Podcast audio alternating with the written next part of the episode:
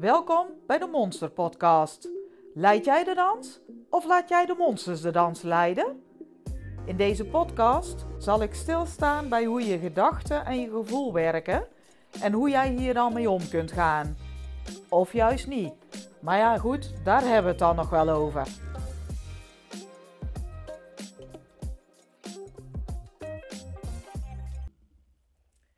Bij deze Monster-podcast heb ik inspiratie gehaald uit mijn reis naar Oeganda. En vooral dan de verschillen tussen daar en hier in Nederland.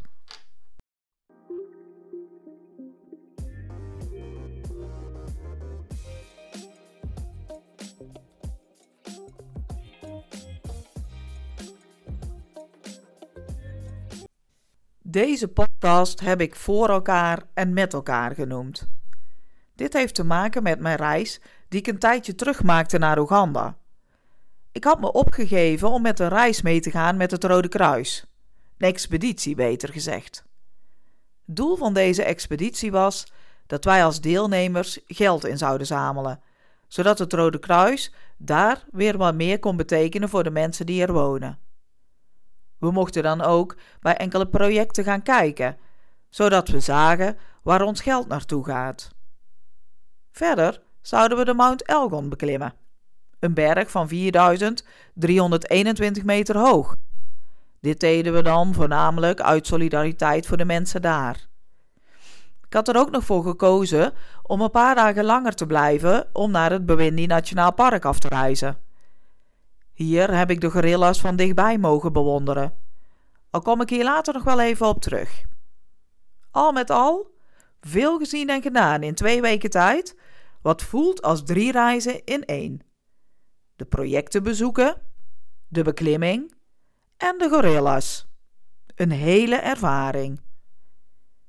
Zoals gezegd, gingen we de eerste dagen bij de verschillende projecten op bezoek. Om eens te kijken hoe zij te werk gaan en wat het Rode Kruis betekent in dat deel van Oeganda. In principe zijn er allemaal communities. En iedere community heeft zijn eigen kwaliteit. Dat heeft ook meer met het land zelf te maken. Want een deel heeft meer vee, een ander deel heeft veel groente en fruit, en weer een ander deel haalt het inkomen meer uit het kappen van steen, zodat dit gebruikt kan worden voor de bouw van huizen en wegen. Je merkt ook wel dat er hierdoor verschil is in inkomen en manier van werken. Bij het een zie je dat er meer gebikkeld wordt dan in een ander gebied. Het zijn natuurlijk ook andere werkzaamheden die dat met zich meebrengt. Bij het kappen van steen zie je dat het zwaar werk is. En waarschijnlijk levert het in verhouding minder op. Je ziet hier meer armoede dan in het gebied waar groente en fruit geoost wordt. In de gebieden met vee lijkt dit nog meer op te leveren. Dat zie je ook aan de kleding, de huizen en de materiaal die er is. Uiteindelijk zie je bij alles dat ze minder hebben dan wij hier. En dan zie je ook weer direct hoe verwend wij hier zijn. En dat is ook te merken aan ons gedrag.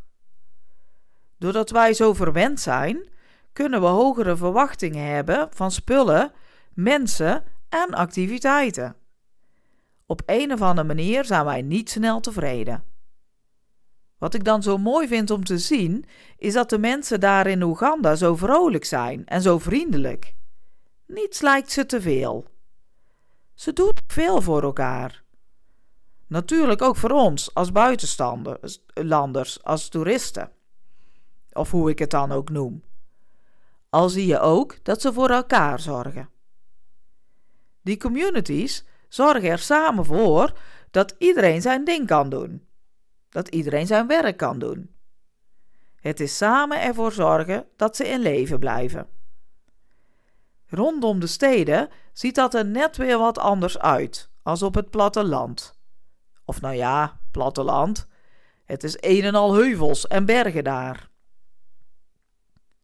Als we bijvoorbeeld kijken naar de verschillende projecten van het Rode Kruis, dan kunnen veel mensen een aandeel hebben.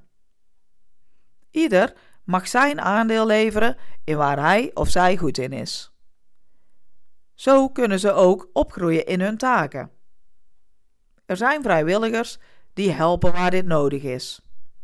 De ene keer is dit het vullen van dozen, bijvoorbeeld om een kit te vullen ter ondersteuning van de ebola-uitbraak die er was tijdens mijn verblijf daar. Gelukkig was dat ver genoeg af van de plekken waar wij waren, maar toch, blijft wel opletten geblazen. Die kits hebben wij ook gezien. Daar zitten belangrijke spullen in. Er waren wel veel tekorten op het moment dat wij er waren, al zie je dat er van veel meerdere kanten aangevuld wordt. Misschien niet zo snel als wij graag zouden zien, maar ja, we hebben natuurlijk ook wel te maken met een land waar het toch net even allemaal anders geregeld is als bij ons. Uiteindelijk komt er wel extra hulp uit het hele land en zelfs uit de naaste landen, zoals Kenia, Rwanda of, Congo. Naast het vullen van deze kits zijn er nog veel meer taken als vrijwilliger. Hier kun je dan ook opgroeien tot een coördinator, of je krijgt een specifieke taak toebedeeld. Door met het volk te werken blijft iedereen betrokken en blijven ze op de hoogte van wat er speelt. De lijnen zijn veel korter. Wat je ook merkt, is dat iedereen direct gemobiliseerd wordt als er iets aan de hand is. Zo zijn we bij verschillende plekken geweest waar wat hoger in de bergen een radiostation zit. Hier wordt onder andere omgeroepen als er iets aan de hand is. Het bereik is dan zo'n 10 kilometer of zo in de omtrek. Zo is direct iedereen op de hoogte en wordt verteld wat iedereen kan doen. Als er ergens een overstroming is en huizen zijn ondergelopen of spullen liggen in de modder, dan helpt iedereen mee alles weer eronderuit te halen en schoon te maken. De mensen zijn dan ook heel trots dat ze mee kunnen helpen. Iedereen wordt als gelijk gezien en iedereen kan helpen in wat hij of zij kan. Ook kinderen zie je helpen. Je ziet dat ze dit al vroeg meekrijgen. Enerzijds is dit ook nodig omdat alle handen die, mee, die, die meehelpen, die tellen. Anderzijds is het daar de gewoonste zaak van de wereld. Niet alle kinderen kunnen het veroorloven om naar school te gaan. Zo kunnen ze zich toch nuttig maken. Vanuit ons gezien kijken we er soms wel anders tegenaan, want kinderarbeid wordt niet als iets goeds gezien. Dat klopt ook wel, al moeten we niet vergeten dat we een land als Oeganda niet kunnen vergelijken met Nederland. Hier in Nederland is veel meer, dus organiseren we allerlei zaken ook anders. Het gaat er meer om of er druk gelegd wordt op de kinderen die deze arbeid doen. Dit heb ik niet echt teruggezien. Natuurlijk zien wij maar een momentopname als we daar zijn en willen zij vooral het goede laten zien. Dat snap ik ook wel. Toch was mijn indruk vaak dat de kinderen het niet erg vonden om mee het land op te gaan, bijvoorbeeld. En het is soms echt wel zwaar. Dat is eraan af te zien. We moeten dan ook niet vergeten dat zaken voor hen heel normaal zijn. Zij hebben niets anders te doen, dag in, dag uit, en willen helpen in hun levensonderhoud. Ze worden ook als heel klein kindje al meegenomen naar de velden, of wat dan ook. Ze zien dus niets anders. Het wordt er met een paplepel ingegoten. Wat ik ook heb gezien in het land, is dat er alles aanwezig is om te kunnen leven. Er moet hard gewerkt worden, dat klopt, maar het is er allemaal wel. In andere Afrikaanse landen waar ik ooit eerder was, was niet zoveel aanwezig om te kunnen leven dan hier in Oeganda. Ik denk dat het daarom ook zo'n vrolijk volk is. Nu wordt er in dit land ook heel veel gebruik gemaakt van muziek en dans. Dit zijn heel goede dingen om te gebruiken. Het helpt verwerken. Ik ben me nu steeds aan het verdiepen in trauma, hoe groot of hoe klein dat ook is, en hier wordt ook steeds duidelijker dat muziek en dans een goed hulpmiddel is. Je kunt je ook wel voorstellen dat muziek en dans je het een en ander op kan leveren. Dansen is een fysieke activiteit. Je zult er misschien niet letterlijk conditioneel erg op vooruit gaan, al zal het zeker een meerwaarde hebben. Je voelt je vaak beter na even zo losgaan in dat dansen. Dansen doen we op muziek. En als je muziek hoort wat je goed vindt, maakt dit ook allerlei stofjes aan in je lijf. Het gelukshormoon wordt hier ook gestimuleerd. Dit voelt altijd goed. Wil jij je aritmische gevoel als excuus gebruiken? Nou, ik vermoed dat het meer in je hoofd is die dat doet, dan dat het echt zo is. Je monsters zullen vooral zeggen dat je maar beter niet kunt gaan dansen, omdat je dat niet kunt. Of dat je het ritme niet kunt houden. Hier komt dan meestal een gevoel van schaamte bij kijken. Want wat zullen anderen er wel niet van zeggen? Alles vanuit je hoofd bedacht. En dat maakt nou juist dansen zo leuk. Daarmee kom je juist meer uit je hoofd en kun je meer je lijf voelen. Want het vraagt wel wat van je energie en dat voel je in je lijf. De bewegingen die je maakt voel je ook in je lijf. Achteraf voelt je lijf ook anders als je zo bezig bent geweest. Het geeft je een goed gevoel omdat het zo leuk was. Als je minder stilstaat bij wat de monsters allemaal te zeggen hebben, zul je merken dat dansende bewegingen echt wel leuk zijn. Daar in Oeganda heb ik veel dansende mensen gezien. En ik moet bekennen dat zij echt wel wat een soepeler lijf hebben dan wij hebben. En dat is ook wel aan de bewegingen af te zien. Hun kunnen ook echt wel lachen om onze bewegingen. Maar wat ik ook zag, is dat iedereen er wel vrolijk van werd. Uiteindelijk deed de hele groep steeds mee. En dan zie je alleen maar lachende gezichten. Dus alleen daarom al zou het goed zijn dat wij hier ook meer gebruik maken van dans en muziek. Is direct een mooie oefening om meer uit ons hoofd te komen. Als je kijkt naar waar de mensen in Oeganda mee te maken krijgen, dan is dat veel. Heel veel. Overstromingen waardoor ze veel kwijtraken. Van spullen tot voedingsmiddelen en zelfs tot mensen. Verschillende ziektes die uitbreken en door besmettingen verspreid worden. Mogelijkheden tot het genereren van inkomsten, want er moet natuurlijk wel voor het gezin gezorgd worden. En als je kijkt hoe een mens in elkaar zit, dan gaan die monsters flink tekeer. Zeker als de levensstandaarden minder goed zijn. Nu is het voor de mensen in Oeganda eh, veel meer normaal zoals het daar gaat. Maar het blijven natuurlijk wel zorgen waar ze mee te maken hebben. En dat iedere dag opnieuw. Door veel met muziek en dans bezig te zijn, komen ze wat meer uit hun hoofd. En zie je dat er over het algemeen veel blije en hulp, behulpzame mensen rondlopen. Wat wij daarvan kunnen leren, is dat het goed is om te kijken naar wat je wel hebt en daar ook blij mee te zijn. Daarnaast vooral te kijken en bezig te zijn met zaken waar je iets aan hebt. Bezig zijn om te kijken naar hoe je je inkomsten kunt behouden. Creatief denken noemen we dat. En aan de andere kant tevreden zijn met wat we hebben. Niet steeds meer hoeven hebben. Genieten van alles in de buurt wat je wel hebt. Mensen om je heen die klaar voor je staan. Respecteren hoe een ander is. Verschillende voedingsmiddelen die nodig zijn voor een gevarieerd voedingspatroon. Geiten die verkocht kunnen worden zodat je kind naar school kan. Brommers die als taxi fungeren. Allerlei basale middelen die je in leven houden. Dat klinkt nu heel groot, maar misschien is het ook wel heel groot. Maar wij vergeten dit steeds zo, want wij hebben al zoveel extra's. Dan vergeet je wat we minimaal nodig hebben om te overleven.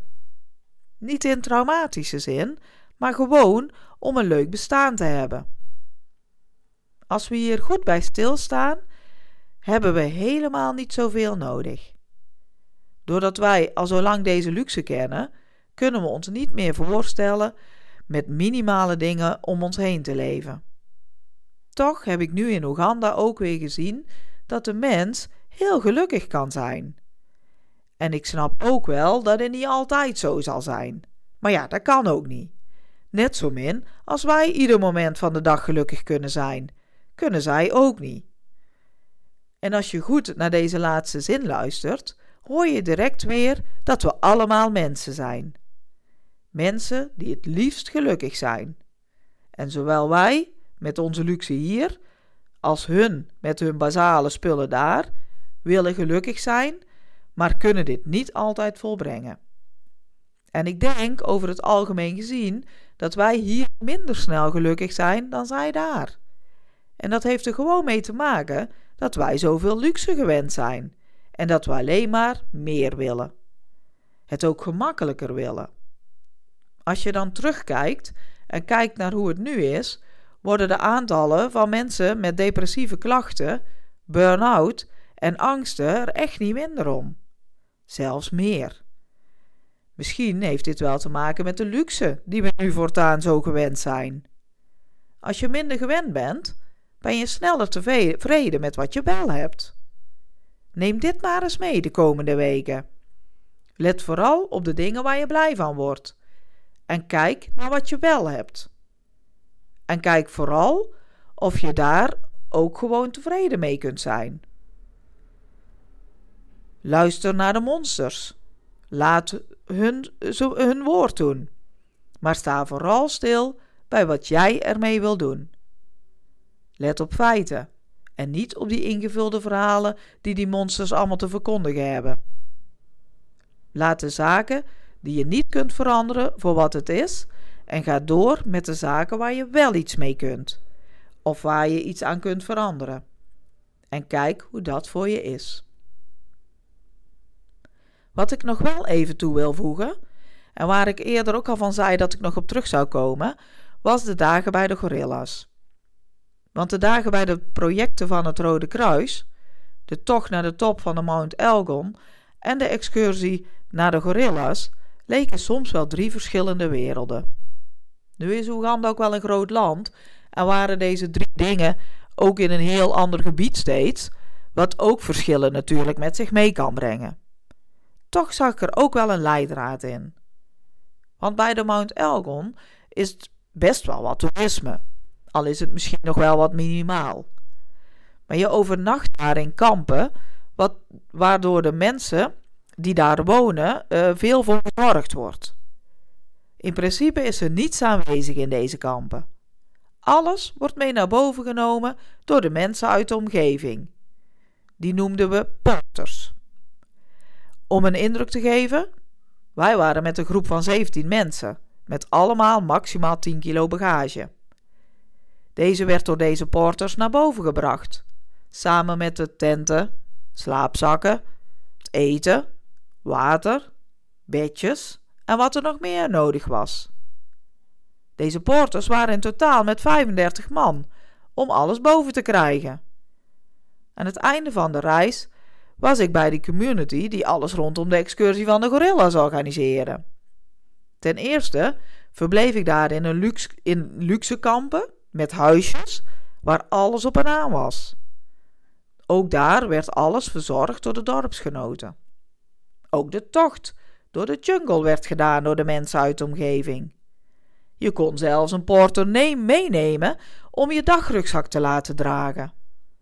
Alles bij elkaar goed geregeld. Toch merkte ik ook een ander verschil. De fee die je betaalt om die jungle in te mogen is behoorlijk hoog. De inkomsten voor deze omgeving is dus ook hoger. En op een of andere manier zie je dan toch dat ze daar een andere standaard aan overhouden. Ze willen graag bijvoorbeeld dat je een porter meeneemt la 15 dollar. En dat voor ongeveer twee uur wandelen en een uur bij de gorilla's.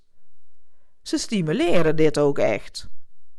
Bij Mount Elgon hoor of zie je daar niets van. En zij krijgen 15 dollar voor alle dagen dat ze met ons die berg op gingen. En dat waren er zes. Ze zijn daar ook veel gedienstiger. Bij de gorilla's merk je dat er ook meer gevraagd wordt om extra tips. Voor bijvoorbeeld een schooltje of souvenirs te kopen. Ze dringen ook meer aan. In die andere gebieden, waar minder de standaard is, accepteren ze direct als je iets niet wil. Ze laten je zijn voor wie je wil zijn. Dat voelt toch beter. Merkte ook dat ik me er niet prettig bij voelde, zoals dat bij de gorilla's ging. Bedoel dan vooral hoe die mensen zich daar gedroegen. Merkte ook dat het dus meer de richting op ging zoals wij dat hier doen. We zijn meer gewend en willen ook alleen maar meer en meer. Het zou dus goed zijn om weer blij te zijn met minder, zoals ik al eerder zei. Ga daar maar mee aan de slag en kijk wat het voor je doet. Ik zou zeggen, succes hiermee, tot de volgende keer en doe de monsters de groeten.